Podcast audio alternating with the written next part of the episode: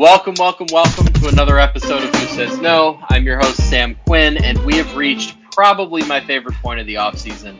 It's that magical moment when free agency is close enough that things actually feel real and tangible, but it's still far enough away that we can convince ourselves that almost anything is possible.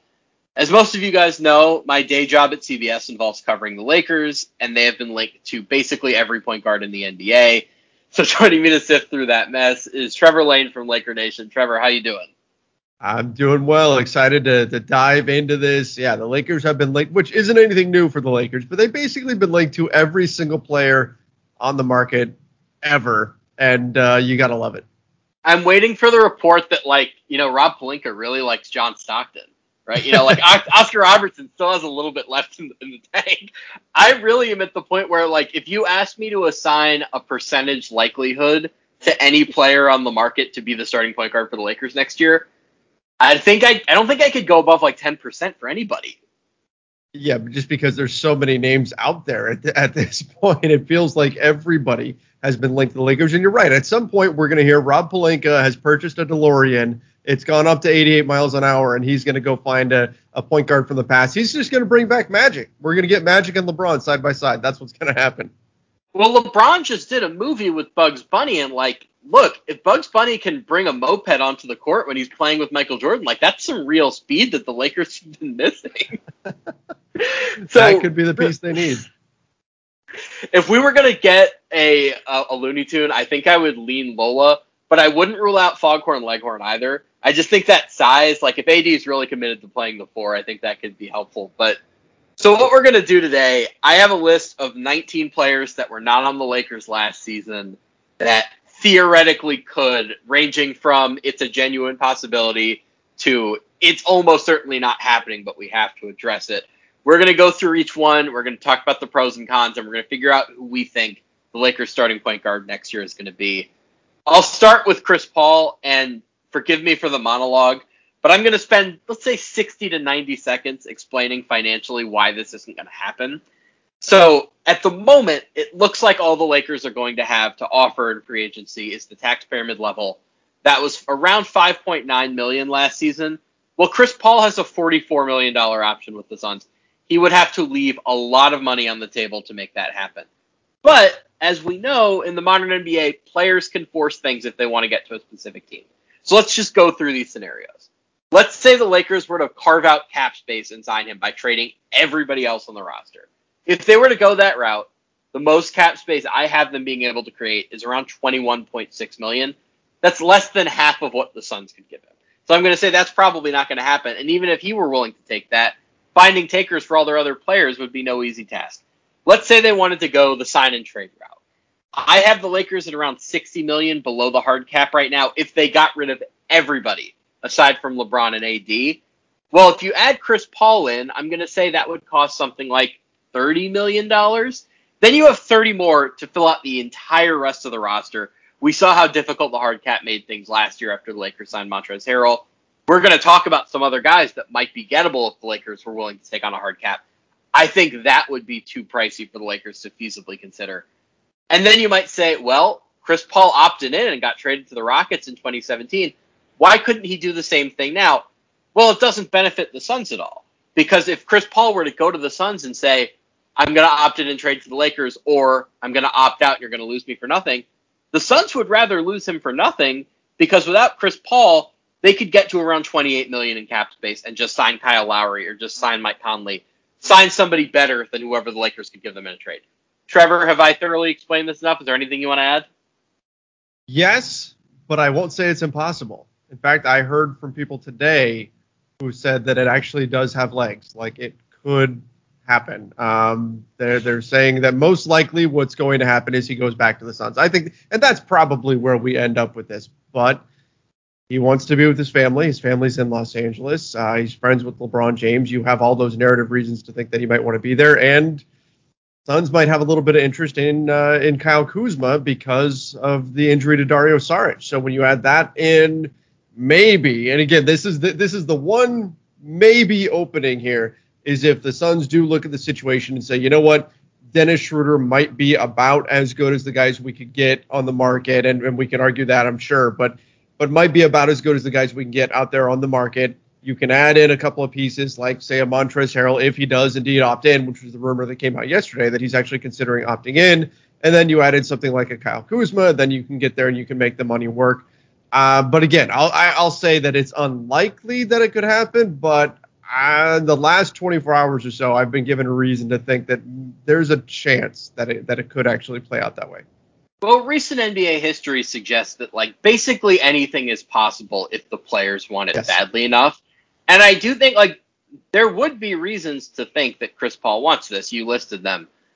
But Phoenix probably has to cooperate if if this is going to happen. And just putting aside everything else, the idea of Robert Sarver helping the Lakers seems pretty far-fetched to me.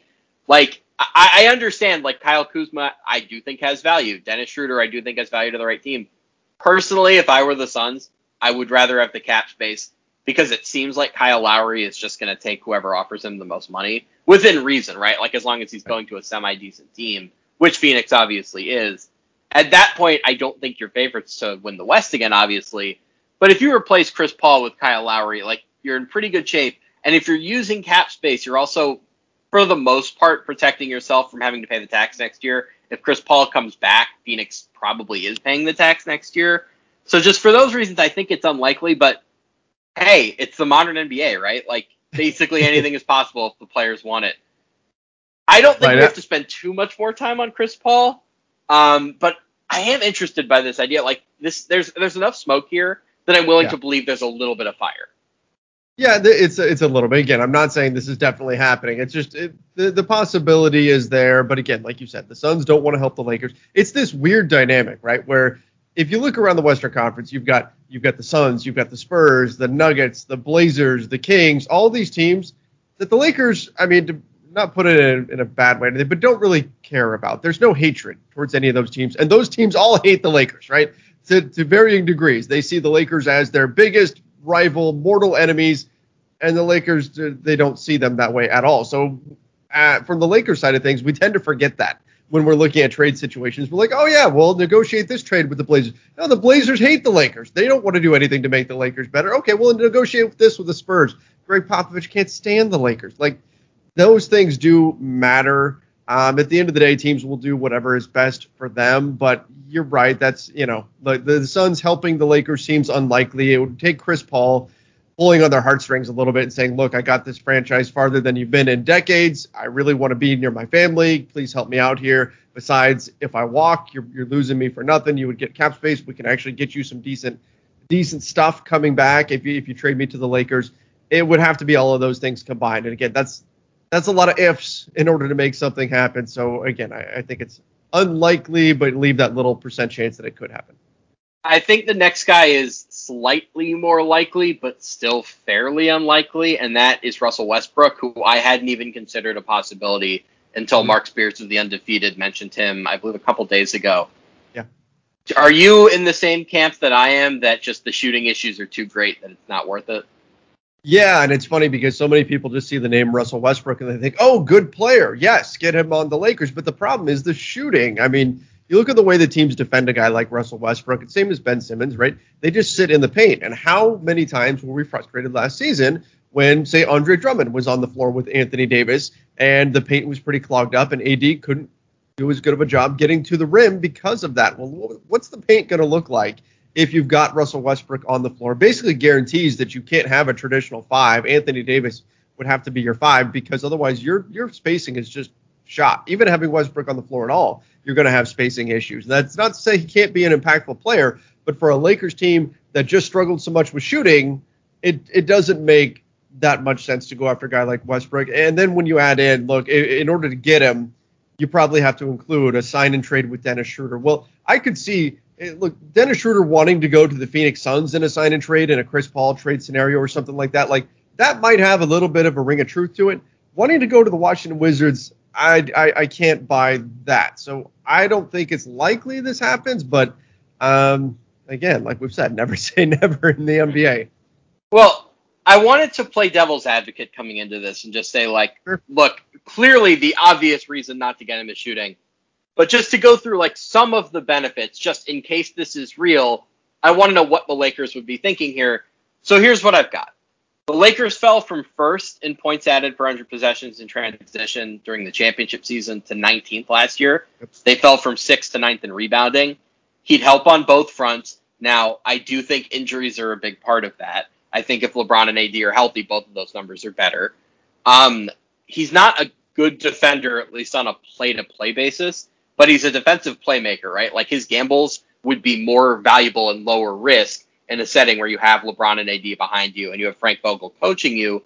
And then in theory, you add him and you're fixing your bench offense problem, right? Because he can run a billion pick and rolls in a row. He can isolate, like he can get you buckets when LeBron goes to the bench.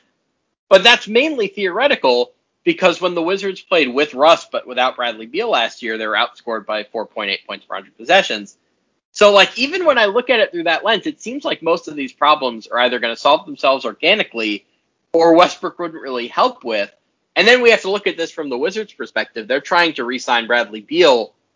I don't think trading Russell Westbrook would help on that front. It seemed like they liked playing together last year. So unless Beal asks for a trade in the next week, I would say this one is pretty unlikely. Yeah, yeah, I agree. I'd say it's unlikely as well. And for the reasons you listed, maybe the Lakers could talk themselves into it and just say, look, we're going to be hellacious in the fast break. We're going to get out and run all the time. And that's great.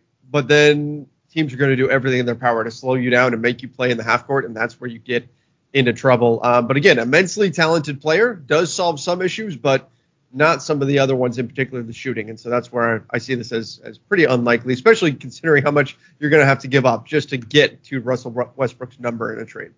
You have to get the supporting cast exactly right if you have Russell Westbrook. We've learned that over the years. And giving up all of the supporting talent just to get him, like, look, you're the Lakers. You'll get good guys for the minimum. You'll get good guys for your, for your mid-level, but I'm with you. I just think the cost is way too high, and I don't think he's realistically available anyway. The last guy in this group of, like, former max point guards that are seemingly available, I think he's the most available out of this group. The problem mm-hmm. is he's just not healthy, is Kemba Walker. Two years ago, when Kemba Walker was a free agent, if the Lakers had just signed him with their third max slot, I think people would have been thrilled. Even if they would have traded for him a year ago, I think people would have been thrilled. But right now, he just doesn't seem healthy enough to be a viable option. Do you agree with that?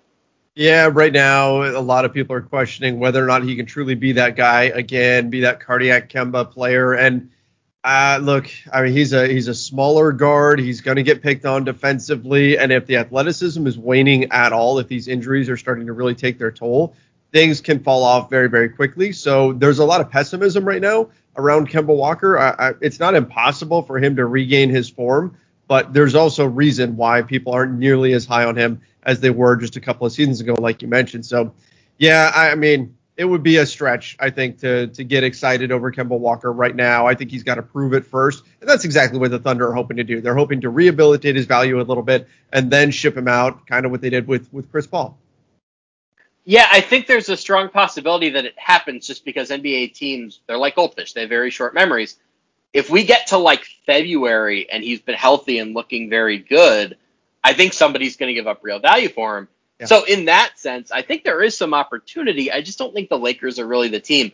One of my pet theories has been that Philly is going to trade for him when they inevitably fail to trade Ben Simmons for whatever insane package they're asking for, just because he's really the only, like, high upside, very available ball handler that can shoot.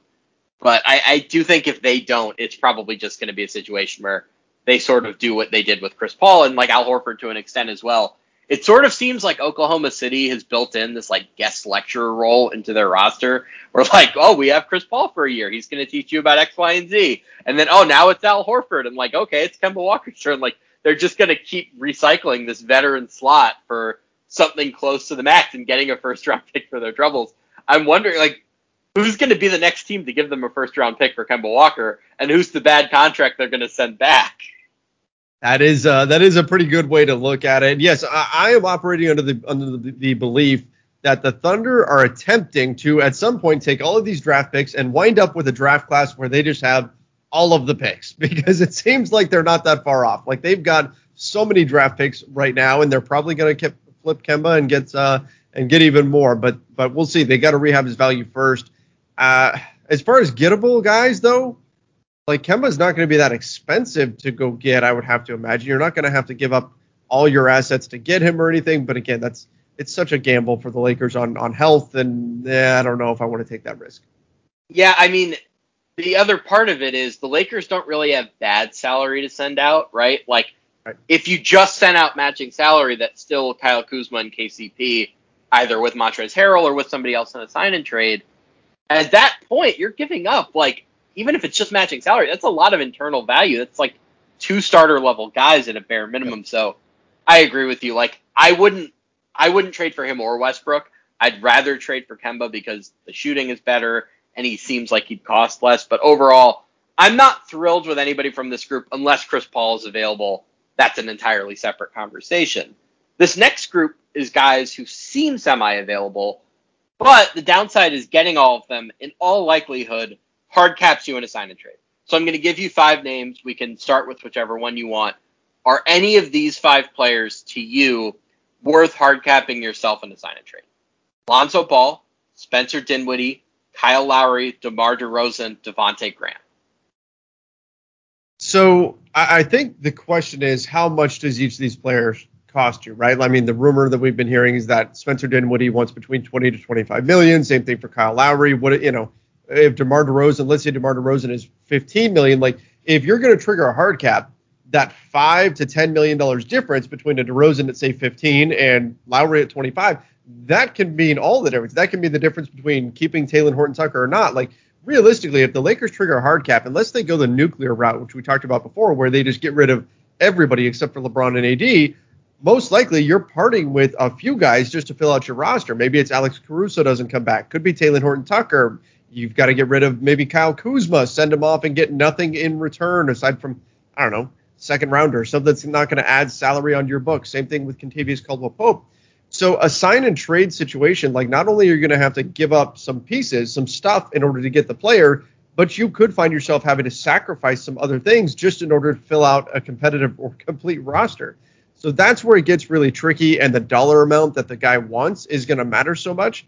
But if we're just going to say who would be worth uh, hard capping and, and not worry too much about the exact dollar amount, I mean, I would probably put Kyle Lowry at the top of this list here. Obviously, the Lakers have interest in him. All almost traded for him at the trade deadline. T H T, we're calling him the sticking point right now because he kind of kind of was in that deal. Uh, but he makes a lot of sense on both both sides of the ball. Uh, can shoot the three, can do the things that the Lakers need. The only issue is, of course, age. The Lakers are already a pretty, pretty old team, but he's a guy that I would be open to triggering a hard cap for, particularly if you know that you've got some other moves set up that are, are going to allow you to operate under that hard cap and fill out the rest of your roster. Uh, other than that, the next guy, I would probably put Lonzo as my second one on that list just because of the age and because he can be a guy that's hanging out with Anthony Davis for years to come, even after LeBron, if if he ever does, actually hangs him up. So that's another one that I'd be interested in now that he's got his three-point percentage up. But otherwise, look, when you're looking at all these guys, triggering that hard cap can be so, so punitive for the Lakers. Um, it means you're going to have to make some pretty painful sacrifices on your roster just in order to field a full team. And that's where that's where Rob Palinka is going to have a really tough decision to make, because these guys are good players, but that hard cap is uh, is a real tough thing to get around this season. So let's hone in on Kyle Lowry a bit. What I'm yeah. wondering more than anything is the Lakers could have gotten him at the deadline, and doing so would not have triggered a hard cap. You would presume that if they were going to get him at that point, they were going to offer him an extension this offseason. The number I'd seen thrown around was two years, fifty million dollars. You know, maybe there's a third year at a slightly lower annual price. But my question is, what has changed between the trade deadline and now that makes you think the Lakers would be willing to either give up Talen Horton-Tucker or take on the hard cap? Like, do you think losing in the first round was that much of a wake-up call to the front office? Or do you think this is pressure from LeBron and A D? Like, where do you th- like, what do you think has changed? I mean, it could be all of the above, right? It could be, be losing in the first round made them realize that, hey, look, we thought we had a contending roster, but obviously health was an issue, and, and all these external factors were an issue as well in terms of the compressed schedule and, and everything else. Um, but at the same time, they can look and say, you know what, Dennis Schroeder was just – he pretty clearly was not the guy, not what we needed in there, especially if we go back to game five of round one when he scored zero points. That was uh, that's obviously a big concern for the Lakers. So they could say, you know what, at the trade deadline, we could convince ourselves that Dennis Schroeder, maybe he's still going to fit in and he's still going to be the guy we want. And maybe contractually we eventually work things out, even though he said no reportedly to four years, eighty-four million. Maybe we can still work things out. Whereas by now, I think they've got a better sense that, okay, he's probably not that guy for us and we need something else to replace him. So I think that's something that's changed. I don't know what the situation is going to look like. Is it, do you just go right back into the same sticking point where the Raptors say, well, in order to sign and trade, we need T H T, and the Lakers say, no, we're not going to trade you T H T? Like, it, do we just jump right back into that argument, or have things changed enough with the Raptors to where they say, look, we're, we're probably losing him regardless. We're going to try to get something out of him, and it doesn't have to be Talen Horton-Tucker anymore. It's going to be interesting to see how these negotiations work, um, and if that's something that can be ultimately agreed upon. Well, I think this could go one of two ways, right? The Raptors, in theory, have to move pretty quickly because they might want to create cap space themselves.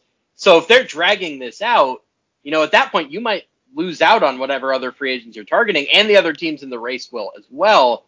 So I think they might have a lower price, especially because, like, the option to keep him, it seems like it's not going to happen, right? Like, at the deadline, yeah.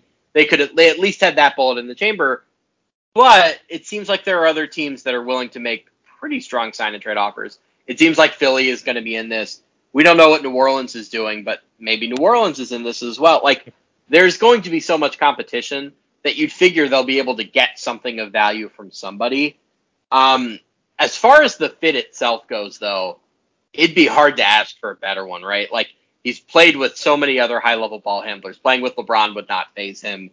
His his track record of lifting bench lineups too is so, so great that, like, you could comfortably sit LeBron for twelve to fourteen minutes a night in the regular season and feel okay. Like, I have my notes up and I have all these stats and I have all these, you know, notes for all these other guys mm-hmm.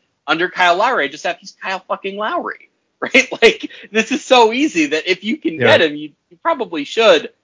I just think it seems like other teams are going to want him more and are going to be willing to take more of a sacrifice to get him.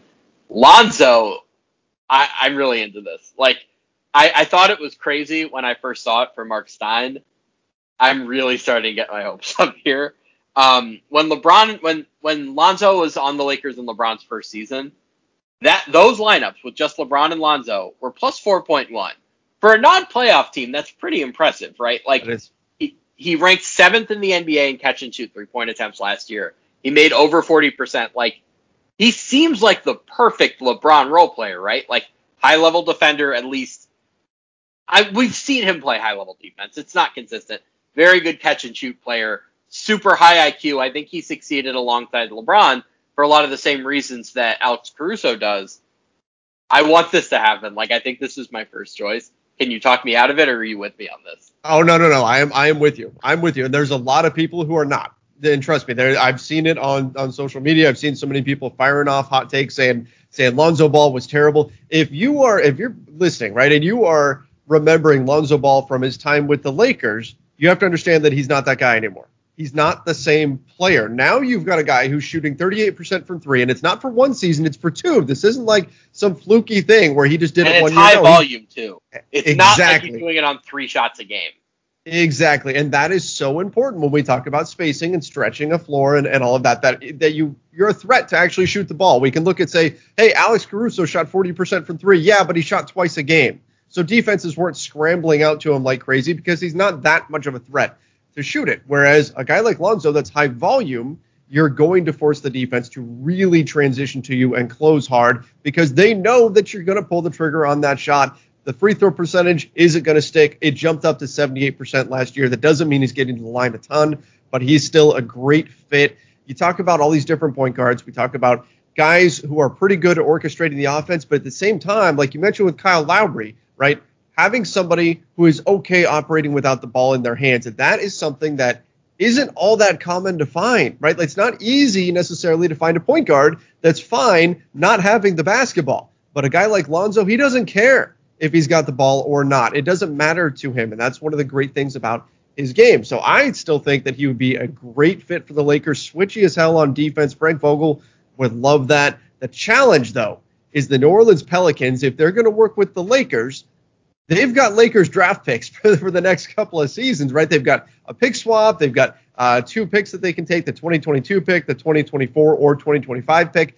If they do anything with the Lakers, they're going to be very careful to not make the Lakers stronger. And that in and of itself might prohibit them from trading with the Lakers because they don't want to make their own situation any worse. So that's kind of the holdup here, not to mention the fact that, you know, maybe things got a little bit testy during the negotiations for Anthony Davis.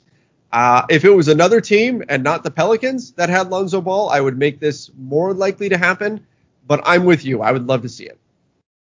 I think it would probably come down to the Pelicans having some degree of interest in Kyle Kuzma. And there were all sorts of reports when they were negotiating the Anthony Davis trade that ranged from, no, he's actually the player the Pelicans have wanted all along, the Lakers are just refusing to give him up, to, well, he wasn't in the trade. Why do you think that is? It's because the Pelicans didn't want him. I think the truth is somewhere in between. Yeah. But I think you're right. It would be very, very hard for the Lakers to make a pick-based trade with the Pelicans for all of the reasons you described. I think it would have to be probably Kyle Kuzma, if not K C P. But to just go on to the positives, as you mentioned with Kyle Lowry, they're, not all hard caps are created equal, right? There's a difference between taking on a twenty-five million dollars player with a hard cap and taking on a fifteen million dollars player with a hard cap.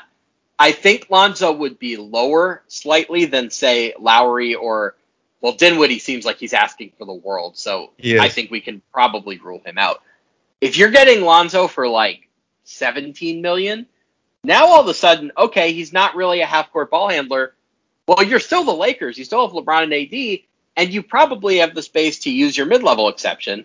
Maybe you're signing Goran Dragic at that point. Maybe you're signing Derrick Rose. Like, we'll go through some of those names in a little bit. There is the option with Lonzo where you could maybe walk away with two of the guys on this list. Right? Like at that point, you've solved all of your backcourt problems. You found a player who could be a long-term fit with Anthony Davis. By the way, just as an aside, something that bothered me a lot last offseason was this priority the Lakers seemed to place on finding long-term fits for A D after LeBron either retires or leaves or just isn't LeBron anymore. I personally really dislike that line of thinking because you're the Lakers and you have Anthony Davis, right? Like, when LeBron is done, just create the cap space and you'll sign somebody else. I wouldn't focus on average players at that point. I would say let's focus on flexibility so that we can sign the next star. But Lonzo, I think, is an exception. I think he's a special enough young guy that bringing him in now has really tangible benefits for the A D era after LeBron. And if he's cheap enough, okay, we're pitching to free agents. Like, Anthony Davis will make you look really good down the line, and so will Lonzo Ball. Sure, absolutely. I, I think that's uh, that's a great way to look at it. And Lonzo is a guy who shares the basketball, so that's obviously a lure to a lot of players out there. It's not, it's maybe not as splashy as, say, Chris Paul, right? Like you go get Chris Paul, and you've got Chris Paul, LeBron James, Anthony Davis, and every veteran player is going to be beating down your door, begging to take the the veteran minimum, right, to come play on your team and be and be part of this. I don't think the same can be said for Lonzo Ball. But again, like you said, you get him quite a bit cheaper. He's a guy you can have for a, a long, long time. He could be your point guard for the next decade, right? If everything works out perfectly. And uh, and of course, you know, the whole prodigal son narrative, all that kind of stuff would be kind of cool as well. So hey, I'm I'm for it. If you can figure out a way to make it work, um, I think it'd be great. Man, Jeannie really would love that story. Like that would be yes. so, such a Lakers narrative. I'm, and Rob would, too. Like, these are people, like, I'm not going to say this affects their basketball decision-making, but, like, Rob and Jeannie seem like the kind of leaders that, like, would be really into that sort of story. But I agree. I, I do think it's not very likely.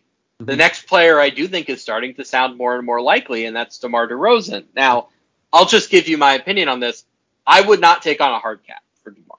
I just think you'd have so many issues to fill as far as shooting goes, as far as defense goes, that, like, when you've used your biggest chip, which is presumably Kyle and K C P in a trade, and all you have left is the mid-level when you have to find defenders and shooters, I just don't think it's worth it. But I'm just going to throw out my conspiracy, not even a conspiracy at this point. Like, Brad Turner of Los Angeles Times came out today and wrote that he's willing to take a pay cut to come to Los Angeles. We don't know how big of a pay cut that is. But if he's willing to take the taxpayer mid-level at that point, I think you drop everything and you get him. Because for all of the issues that he would come with, six million dollars is not a lot of money, right? And we saw this with Phoenix, how dangerous it is when a team has two half-court creators that can hit mid-range jumpers, at that price point, that's where I start to say, okay, we'll trade other guys, we'll figure stuff out elsewhere. He's just such a unique scorer that we have to take the chance. Oh, yeah, yeah, one hundred percent. I mean, like, I, I saw that too, and my first thought was, what is that, like, taking a pay cut in order to come to Los Angeles? He's going to be taking a pay cut no matter where he goes. He's not going to make what he made last, last season. Yeah, he's going to be taking a pay cut. But if if if that is even a thought in his head, right? If you if you meet with DeMar DeRozan and he even mentions that, you put the contract in front of him immediately and you do not let him leave the room until he signs that, because that is a ridiculous deal for a guy of his caliber. And people look at him, they think of DeMar DeRozan from years ago, and they think, okay, this is, you know, just a scoring two guard. He's actually very, very good navigating the pick and roll, to the point where when LeBron's on the bench, you can just hand him the ball and say, okay, DeMar, go ahead, run pick and roll. It's great offense. You're really, really good executing that.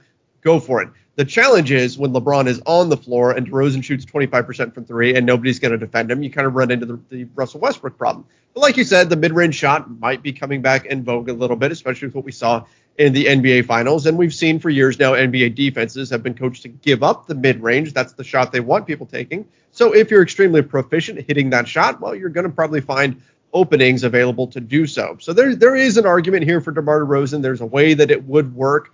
Um, but that drawback is, of course, the three-point shooting. I'm with you. I probably wouldn't hard cap the team in order to sign him. But if you can get him for that taxpayer mid-level, absolutely, you do that immediately. You don't even wait. You lock that up as quickly as you possibly can.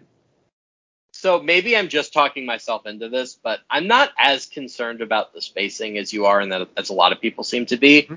because you can't just leave DeMar open, right? Because he takes one step inside the line, and he goes from like a thirty percent shooter to like a fifty percent shooter. So my theory is that like he, he's not, you know, J J Redick, but he's not somebody that you're going to leave wide open either.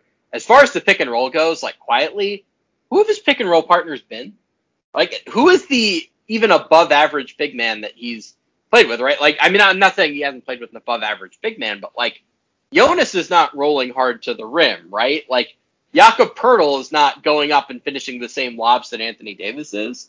He has never played with the sort of talent that he would have in L A. As long as they could space the floor properly, like I think those bench lineups could be very effective, even though like in the past, DeMar bench lineups have not been great.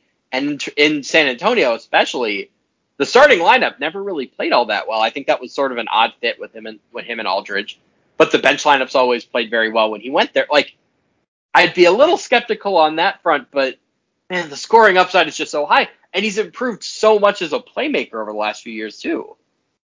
Yeah, absolutely. There's a lot to like there. And again, if, if the price tag is low enough, it's absolutely a risk that you that you take. Now, if it's something where he wants twenty-five million dollars a season or something like that, and that's going to severely restrict everything else that you do, well, no, then that's probably not worth it, because you are going to have to make some some very strong, you know, adjustments to how you're going to run your rotations around him. You're going to have to factor in the shooting. You're going to have to factor in his defense and figure out ways to make that work. But if you've got the flexibility, because he's on a pretty small contract, to to do those things, then fine. I, I think he could be a, a great pickup for the Lakers. And, I mean, we saw it when LeBron James was off the floor. The Lakers struggled to score the basketball. He's a guy who can create both for himself and for others. And I think that's definitely something they need. And that's that's why we started hearing, you know, Lakers fans, as soon as the season ended, everybody was shouting to the heavens, give us shooting, please.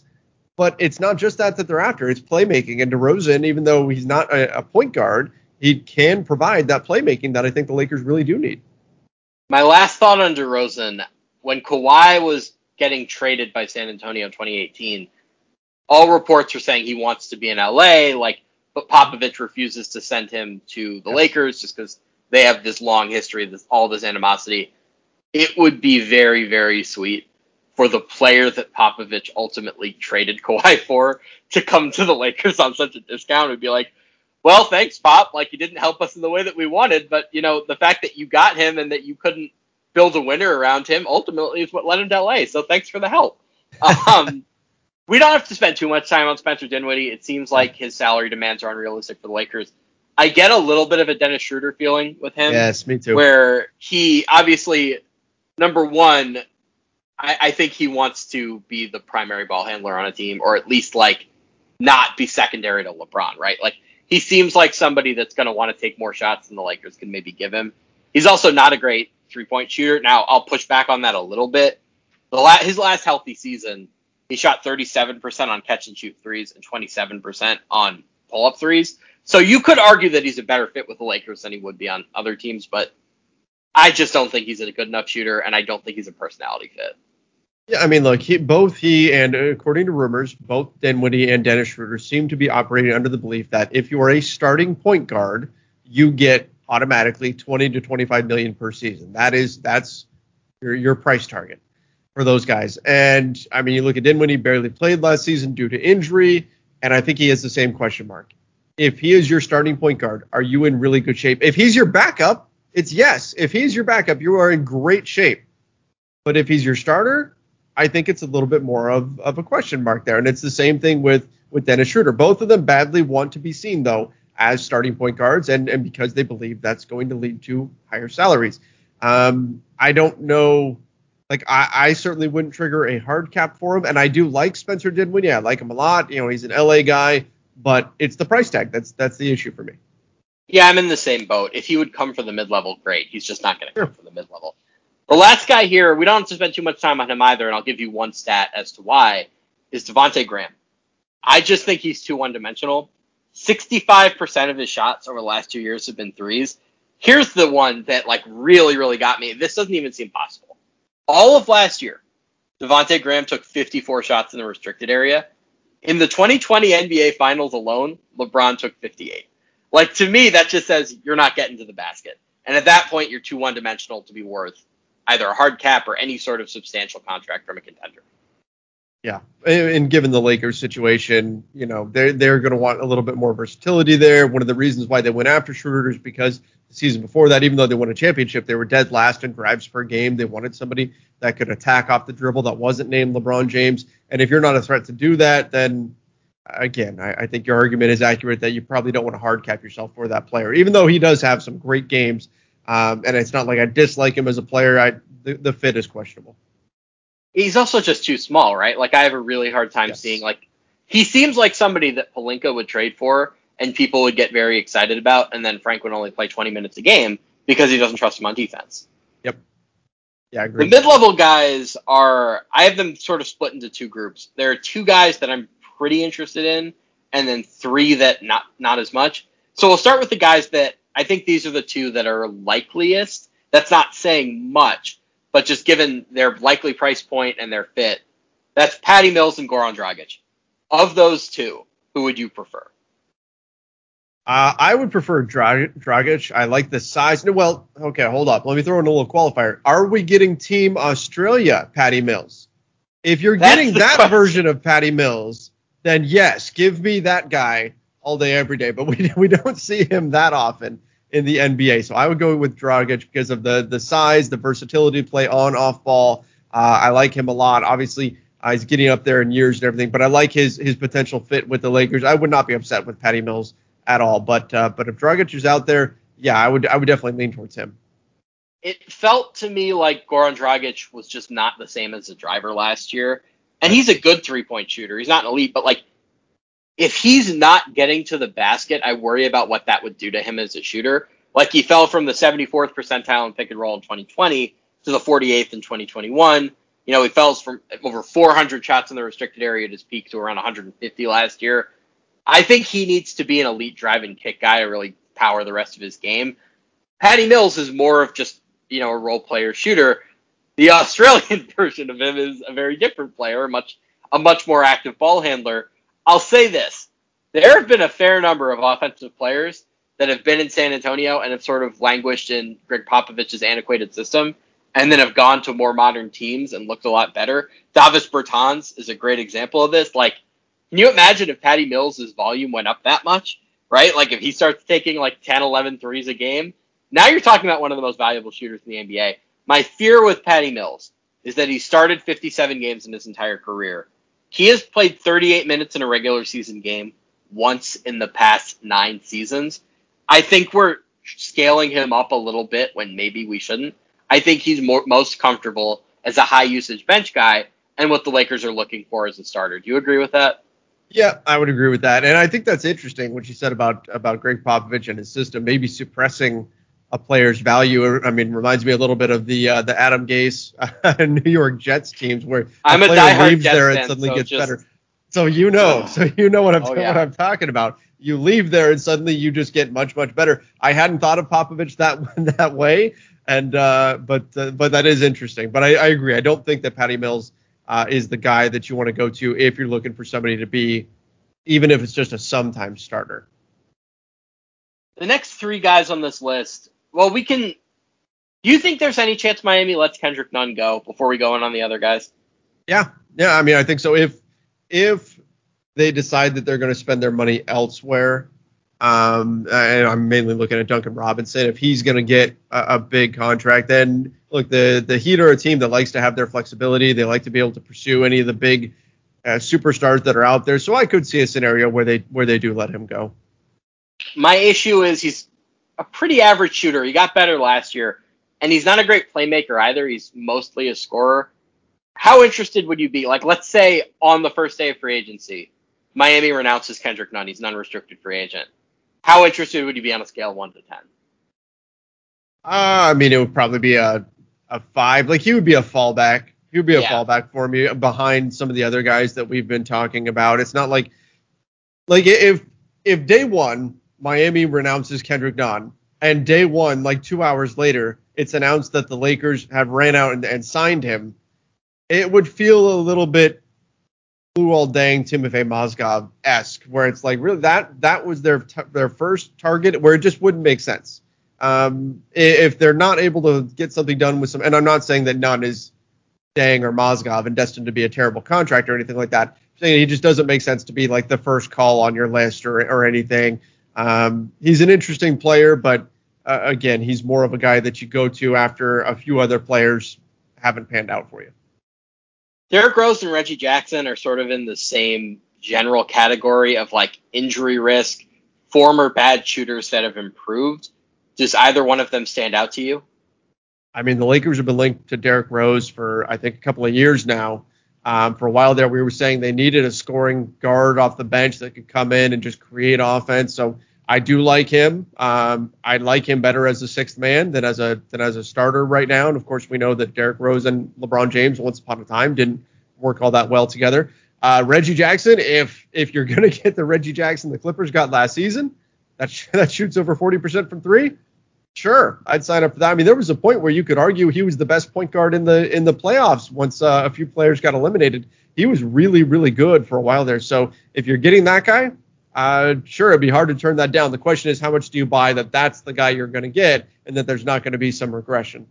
So with Derrick Rose, I do think regression is inevitable, right? Like, this is a thirty-one percent career three-point shooter that shot forty-one percent last year. He's probably somewhere in between. There's probably some improvement. But I don't think there's really any chance that he's shooting forty-one percent again. Reggie, I could buy, because he now has like a sample of around nine hundred threes where he's shooting thirty-nine percent. That looks pretty stable over the course of several years. And also, it would just be really, really good for the Lakers to mess with the Clippers like that, because they have no way of replacing him whatsoever. That being said, the Lakers can only go up to the tax pyramid level, right? The Clippers, with early bird rights, can go up to one hundred five percent of the non-tax pyramid level. So financially speaking, I think it's just likelier that he goes back there, unless, like, if they were really worried about him physically, maybe they wouldn't want to pay him, but there's no basketball reason not to. It's just cash. Derrick Rose, I just think, with his bird rights and his connection to Thibodeau, he's probably going back to the Knicks. So neither of these guys, you wouldn't say they're very likely, would you? No, I don't think either guy moves. I think they stay. Reggie Jackson's best friends with Paul George. He's got, you know, he had that whole, I know, obviously very, very heartfelt, very moving response uh, after the Clippers bowed out of the playoffs, uh, talking about how they, they kind of saved his career and all that sort of stuff. So, uh, yeah, I don't think either one of them change change teams. Now we'll go to the guys that are already under contract with teams that seem somewhat gettable. We heard Malcolm Brogdon was semi-available at the deadline. They were listening to offers. I don't think the Lakers have anything that would entice the Pacers, but as far as fit goes, you know, what we're talking about with a lot of these guys besides Chris Paul is you're choosing like two of the three, right? Can you shoot? Can you handle the ball? Can you defend? Maybe you're getting one super elite skill. Maybe you're getting two pretty good ones. With Brogdon, you get all three. That's what really appeals to me. There's obviously a number of injury risks. But, like, how far would you go in a trade to get him, right? Like, are you giving up everything that the Pacers asked for, or do you have, like, a line in the sand? Yeah, I mean, there, there's always going to be a line in the sand, right? You can't overpay for a player, but if it's, you know, if the Pacers have interest, like if uh, if Montrezl Harrell does indeed opt in and they're moving, say, Turner, if they're moving Miles Turner and you want to do Trez and, and K C P and the and the first or something like that, or if there's interest in Kuzma, I would definitely go go down that route. That's probably not enough for the Pacers. Uh, they would probably want T H T in the deal, and that's where you can certainly argue one way or another. But but Malcolm Brogdon is, I mean, he if he's out there and you can get him and not trigger a hard cap because he's already under contract, he's pretty high up on my list of targets because of everything you you mentioned. He's just a great fit, on ball, off ball, shooting, everything he provides. Uh, he would be a fantastic, fantastic get for the Lakers if they can manage to get that done. I do wonder if the Pacers feel any kind of way about the Lakers after the whole Paul George situation and the way that that played out and the tampering allegations and, and all that kind of stuff. Uh, I don't know if that would rear its ugly head again, but uh, but Malcolm Brogdon would be a phenomenal get for the Lakers if they if they can pull it off. We have now mentioned, I'm going to say twenty percent of the league as having some sort of issue with the Lakers, and justifiably yes. so. Because even if you don't have an issue with the Lakers as a team, a lot of teams have issues with Rob Palinka for when he was an agent. So, mm-hmm. I mean, this is, they're not, like, ultimately teams are going to do what's best for themselves, right? Like, if the Lakers make the best offer, I think they would take it. But you don't have that built-in advantage that, like, you know, Boston had in dealing with Kevin McHale when he was running the Timberwolves. So, right. I, I, if I could get Malcolm Brogdon, like, I am personally in the camp that, if it took two first-round picks, if it took Talen Horton-Tucker, he is such a good fit on both ends of the floor that I would do it. You'd probably have to load manage him a bit. He hasn't played more than sixty-four games in a season since his rookie year, so there's a little bit of an injury risk there. I just think the fit is so good that you do whatever it takes. Ultimately, though, I think the Pacers are just going to keep him, right? Like, I, I don't see what getting Talen Horton-Tucker really does for them. I don't really get what, like, what would their goal be if they traded him? I, I don't see it. It just, I would love it. I just don't think it's going to happen. Yeah. One that I yeah, feel I, is a I, bit more likely. Oh, you go ahead. Oh no, I was just I was just agreeing with you that I don't yeah. think it's all that likely. But again, he would be a, a tremendous fit. One that I feel is a bit more gettable. You know, we talked about Lonzo Ball as the prodigal son. What about Jordan Clarkson?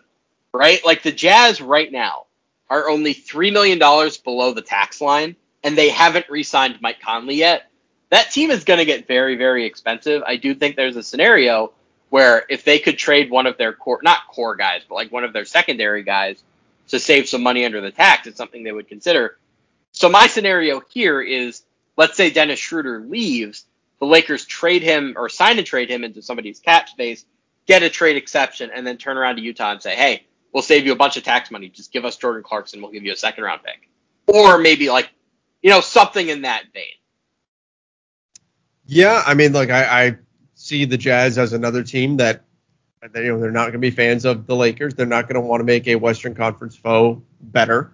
Um, I mean, he's the reigning sixth man of the year. So on one hand, you could argue his value is probably never going to be higher, but he's also pretty critical to that team and what they do when their bench unit is in there. So I I have a hard time, especially new ownership coming in too. Like, they're not going to want the team to take a step back. They're going to try to push forward for or even more success. I don't know that they would move him, but if they would, sure, he's an interesting guy. He's really become kind of what we said back when Jordan Clarkson was a rookie would be his ultimate role, and that's to become kind of like a Lou Williams-esque bench scorer, and that's basically what he has evolved into, and he's become very, very good at it. So uh, he would be a nice fit in that regard. He's not a guy, though, that is going to handle the basketball for you all the time. He's not going to create stuff for other players, but in terms of just, hey, give him the ball and he's going to put it in the basket, yeah, he can definitely fill that role for you. You know, it's funny because he played with LeBron in Cleveland for that one playoff run, and at that point in his career, it did not seem like he was ready to defer, right? Like, there was that stretch of the finals where it just seemed like it's Jordan Clarkson time, and LeBron's looking at him like, dude, no, no it's, it's not. not. um, so now I think at this stage he's more comfortable with that, but I do think you're right. With a new owner, it's a little unlikely that they would take the step back right away, but in a year or two, I do think there's a chance that they do. Next two guys, we don't have to spend too much time on them, but they are former first-round picks that are on teams that don't seem too invested in them, right? Like, the Chicago Bulls seem like they're going after a point guard. They're probably going to get somebody higher up on this list, maybe Lonzo, maybe Dinwiddie, maybe Schroeder. It mm-hmm. seems like Kobe White is now sort of in this position where he's not going to be a starter going into his third year, which is the very important year for young guys because that's when they become extension eligible, or rather afterward. I wonder if the Bulls would say, like, you know, we're not going to start Kobe White if we can maybe get a good rotation player for him. Is that something we consider? Is his upside high enough to you to consider, like, maybe trading Kuzma for him? Yeah, I mean, it's interesting. Look, Kobe White, fifteen four and four, or fifteen five and four, sorry, last season. Um, that's that's solid, thirty-six percent from three. If you believe he can run the offense and he can be uh, and he can be that guy off the bench for you, great. I don't know if you if you pencil him into a starting role, if that's what the Lakers are looking for, at least at, at this point. But still a young player with plenty of upside, and uh, and he's a guy. Look, if if the cost is Kyle Kuzma, yeah, I'd be I'd be up for that in, in terms of uh, just that being a guy that you want to take a chance on. So my issue with him is that he doesn't really have one elite skill on offense. On synergy, he's not in the sixty-first percentile or better in anything.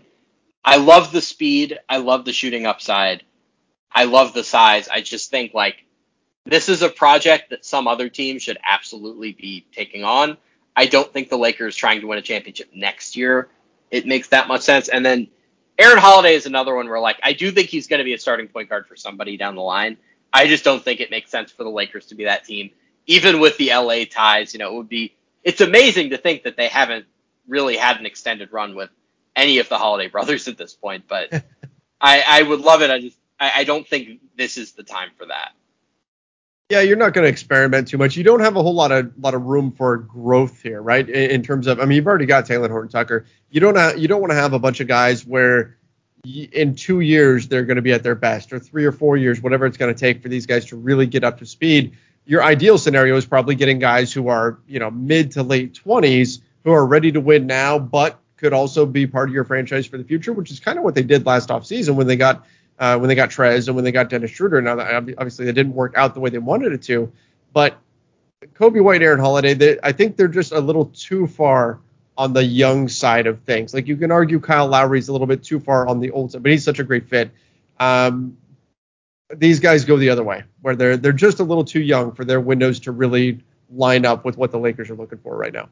And the other thing I would be worried about is last year's team had so many guys that were playing for contracts, and it clearly yes. seemed to affect them that I wouldn't want to. I mean, I'm not opposed to bringing in, like, one young guy on a smaller role, but, like, this this is such an important place in the rotation that we're talking about that having somebody play for a contract and maybe try to score more than, you know, be a part of the offense and defer to LeBron, I think that's a problem. And that's the argument against this next guy, who I think is probably the highest upside guy on this entire list, which is Colin Sexton. So I've got a stat for you. This is my I believe in Colin Sexton stat.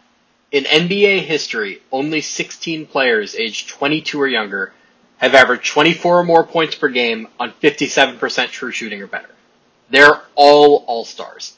The last two guys on that list are Devin Booker and Trae Young. So there's a little bit of a trend forming here, right?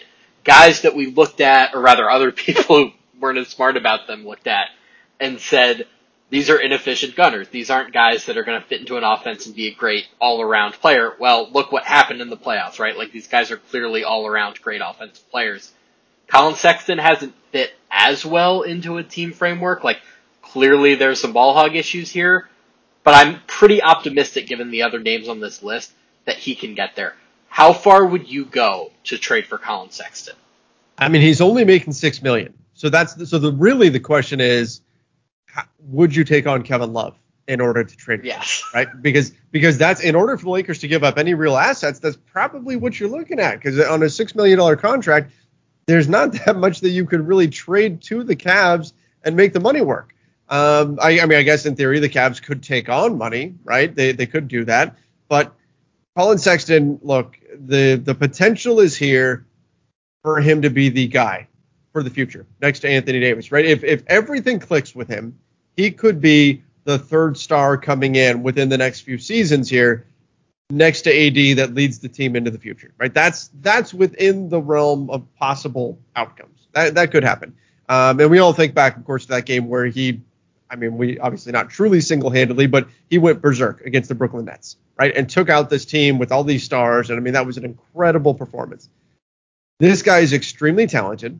Uh, you can question the defense a little bit, right? But it has shot pretty well. I mean, shot a, a fairly high efficiency on some very tough shots, shots that wouldn't be quite as difficult on the Lakers. So really it just comes down to, would you accept that kind of relative cap pain of of dealing with Kevin Love being on your books? And I, I think there's a lot to like here with, with Colin Sexton. Um, I, I like him a lot. I like him a lot. And if there was an opportunity to do it that doesn't require sacrificing Talen Horton-Tucker because you're bringing on a guy like Kevin Love, I'd, I'd be very tempted to do it. But if it looks like Kevin Love, he just got injured with Team U S A, what, a week ago. If it looks like he's going to give you nothing for the next season or the next couple of seasons, that's where maybe you hold back. But I do think there's a scenario where Kevin Love becomes, I mean, like the Blake Griffin, where Blake Griffin goes from Detroit to uh, to Brooklyn, and suddenly he looks like he can jump over Ikea again when he couldn't even dunk a ball when he was with the Pistons. I think Kevin Love could return, you know, maybe a fifteen million dollars per season type of value. But if he's not healthy, that might throw the brakes onto, onto everything here. But I do like well, Colin Sexton a lot. I'll throw this out there to you as far as Kevin Love goes. I mean, I agree with you. I do think there's a chance that being in the right situation revitalizes him. But A, let's say you do get nothing. I think there are two possibilities here. Number one, there are other bad contracts in the N B A, right? Like, mm-hmm. if you wanted to say, like, okay, we're getting nothing out of Kevin Love, fine. Can we add a little bit of salary on top of him and maybe swap him for John Wall? I don't know. Like, go through the other bad contracts in the N B A. Maybe at that point you say, well, we're going to have a bad contract no matter what. Kevin Love for Kemba Walker, and we're going to make Kemba our sixth man with no pressure, right? Like, maybe there are other things you can do with that with that contract. Or the worst case scenario, like, you get nothing out of him next year. Well, then you have a huge expiring contract the year afterward that you can use to do something else. So it's only Genie's cash, right? That's all it is. There's no cap consideration. There's nothing that you can't do if you take on Kevin Love. So if Genie's willing to pay the cash and also, like, you know, re-sign Caruso and sign and trade Dennis for something else. Like, I think at that point, Sexton is so valuable that I would give up T H T. I would give up however many picks it takes from Cleveland's perspective. I just think opportunities to get guys this talented are so rare. And I think the theoretical fit with the Lakers, it's underrated because Sexton has been on this awful Cleveland team that he's had to take all of these very, very hard shots. I don't think that's really an accurate representation of how good he would be with the right talent. He shot almost forty-seven percent on wide open threes last year. How many of them would he get with LeBron? He would get quite a few, right? I think the defense is a concern because he's small, but he plays with a lot of intensity, and he's got a long wingspan, right? As far as small guards go, those are things that you want to see. I personally am in the camp of, like, if you can get Colin Sexton, just do whatever it takes to do it. Yeah, yeah. Look, I'm in, I'm in that camp as well. I think he's a tremendous player. I again, I'm I'm very high on T H T, so that's where I, I hesitate a little bit. But this guy has a ton of talent, and like I said, he's got the potential to be the guy moving forward. If you believe, if you're the Lakers and you believe that he's going to be that guy, then you do what it takes to get there, and you do what it takes to go and get him. Worst case scenario, you get to look at him for a year, and then you got to pay him, right? You're gonna have to pay him after this season. He's gonna get a new contract. So you have to believe that he is going to be that star level player moving forward if you're going to sacrifice what the Lakers would have to in order to get him. But I agree with you. I think talent level is very high, and he is certainly a guy who could be that guy that not only gives you a boost this season, but well into the future. He could be on your roster for the next ten years because he's that young. So that is a, it's a really intriguing option if that's out there. We've heard him connected to the Knicks already. But if the Lakers can get into those discussions, it's absolutely something that uh, that they should give real consideration to. The last guy we'll talk about is Terry Rozier. I don't think he's available right now, but eventually the Hornets are going to have to decide, right? Like, is Devontae Graham our long-term partner for LaMelo? Is it Rozier? Are we going to pay all three of those guards? And then, like, you know, Miles Bridges is extension eligible. Washington is a year away. They're probably going to spend some money on a center. Like, eventually, they're going to have to make some financial decisions. I wonder if they would consider trading Rozier at the peak of his value how interested would you be if that was the case? And do you think he's at all available? Um, you know, I, I think that statistically in his game, what he provides, they, there certainly should be some interest there. Uh, particularly the three-point shooting has looked really, really good for him the last couple of seasons. So that's obviously an attractive thing. Uh, I heard some things a couple of years when he was back with Boston that there were some character questions, but again, people change. So I'm not going to hold that over him forever or anything like that. Uh, it, I think he's definitely an interesting fit. And, you know, we talked earlier about, you know, oh, the Lakers, it, they've got so many teams that dislike them. It's not like they've got that, you know, Kevin McHale with uh, with Kevin Garnett and the whole Boston Celtics trade and all that kind of stuff. Well, Mitch Kupchak is, is running the the Hornets. The one team that actually likes the Lakers. That's right. We found them. Some, there it is. So maybe, maybe assuming no hard feelings with uh, with Mitch, maybe there is a little bit of an, of an in there where you can get something done. And uh, and if so, I think Terry Rozier could be could be a fine target for them. The the issue I would be afraid of is when Boston had that team that everybody said was going to win sixty-five games. He did not seem comfortable, you know, sharing with Gordon Hayward and sharing with Kyrie and sharing with all the other scorers on that team.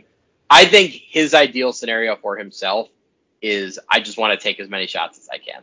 I don't think he would be super comfortable in that sort of, I don't want to say sidekick role, but like, let's just say role player role.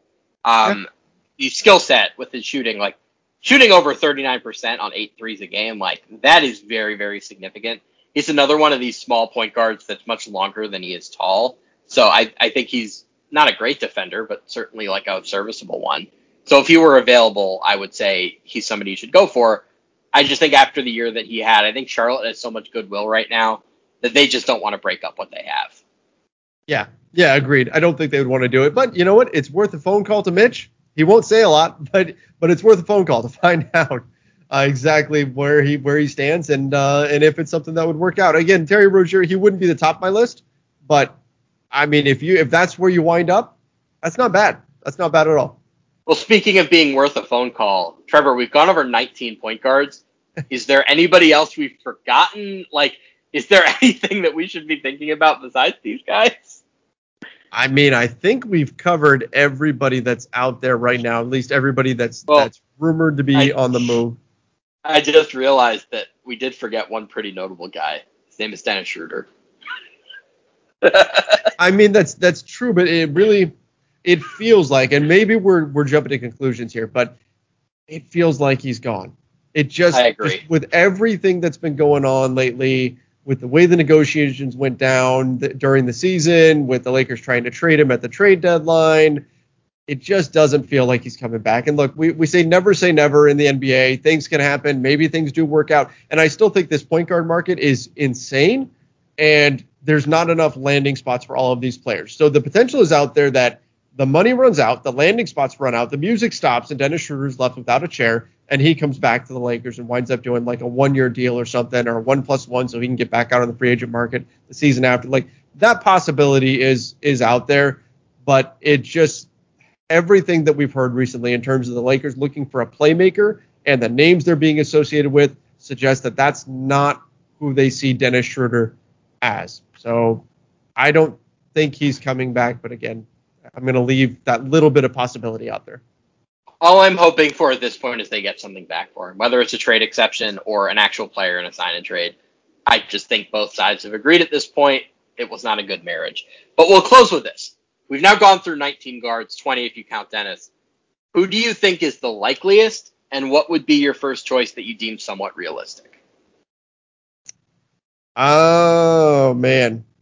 A lot of the there's so many guys that they've been connected to, and so many that have been that have little, you know, drawbacks in terms of, okay, you trigger the hard cap or you get this, you get that. I'm going to say DeMar DeRozan is the likeliest because I think he's the age, the L A connection. I think those things are going to matter. I don't know if you get him for the taxpayer mid-level, but I think that he makes a lot of sense uh, in terms of landing with the Lakers where, like, Kyle Lowry, right, who would probably be, if I could pick anybody off this list, if all I want to do is win next season, Kyle Lowry might be my guy in terms of the most gettable if we're operating under the assumption that, you know, Chris Paul probably does stay with the Suns. Kyle Lowry, I think, would be a great, great fit, but I don't know if it means a lot to him to, like, be a Laker versus being a a Pelican or a Sun or, or whatever. DeMar DeRozan, you know, growing up in L A, being a Laker would mean something to him. And so that's where I would say that he is the most likely one to wind up actually playing for the Lakers and doing what it takes, if it means taking last or something like that, playing the playing ball in order to uh, in order to get to L A. So that's what I'll go with. I'm starting to agree with you. I came into the offseason thinking it's going to be Patty Mills or Goran Dragic. It's just going to be whoever the best player they can get with the taxpayer M L E is going to be. It's starting to seem more and more likely that, A, their eyes are pretty big here, right? That they want a real big name, not just somebody who can fit in alongside LeBron and A D, but like actually stand alongside them. And DeMar credibly could, could be that guy, right? Like, I don't think that he's quite the all N B A player that he once was, but I think as far as a third scorer goes, he's grossly overqualified for that job, right? If I were to say the one that I want the most, I just, I can't quit Lonzo, man. Like, I, I can't help it. um, I, I'm such a sucker for the good story. I think he's such a good fit. And I think you could probably get him and find some other way to supplement him with more of a ball-handling point guard if you really had to. So I would say my first choice is probably Lonzo. Really, my first choice was trading for Kyle Lowry at the deadline when it wouldn't have triggered a hard cap. But we're already past that. So among the options here, I think Lonzo would be my first choice, assuming Chris Paul isn't available. But I'm starting to agree with you. I think it's probably going to be DeMar. But Trevor, I've taken up way too much of your time. Where can people find your work? Oh, no problem. Happy to happy to hop on here. Uh, you can find me over mostly. Most of my stuff is now over on the Lakers Nation dot com YouTube channel. We do new Lakers videos there every single day. We do a live show Monday and Thursday nights at nine o'clock Pacific time. You guys can catch us there. Uh, we also have all of our written work up over at Lakers Nation dot com. And, of course, everybody can find me on social media at Trevor underscore Lane on Twitter, at Trevor Lane N B A on Instagram and Facebook. Trevor, it has been an absolute pleasure. Um, I don't want to commit to any specific programming notes because of just how quickly things can develop at this time of year. But we'll have plenty of episodes coming up in the near future. So for now, go like, go subscribe, uh, go do all that good stuff, and we'll be back in the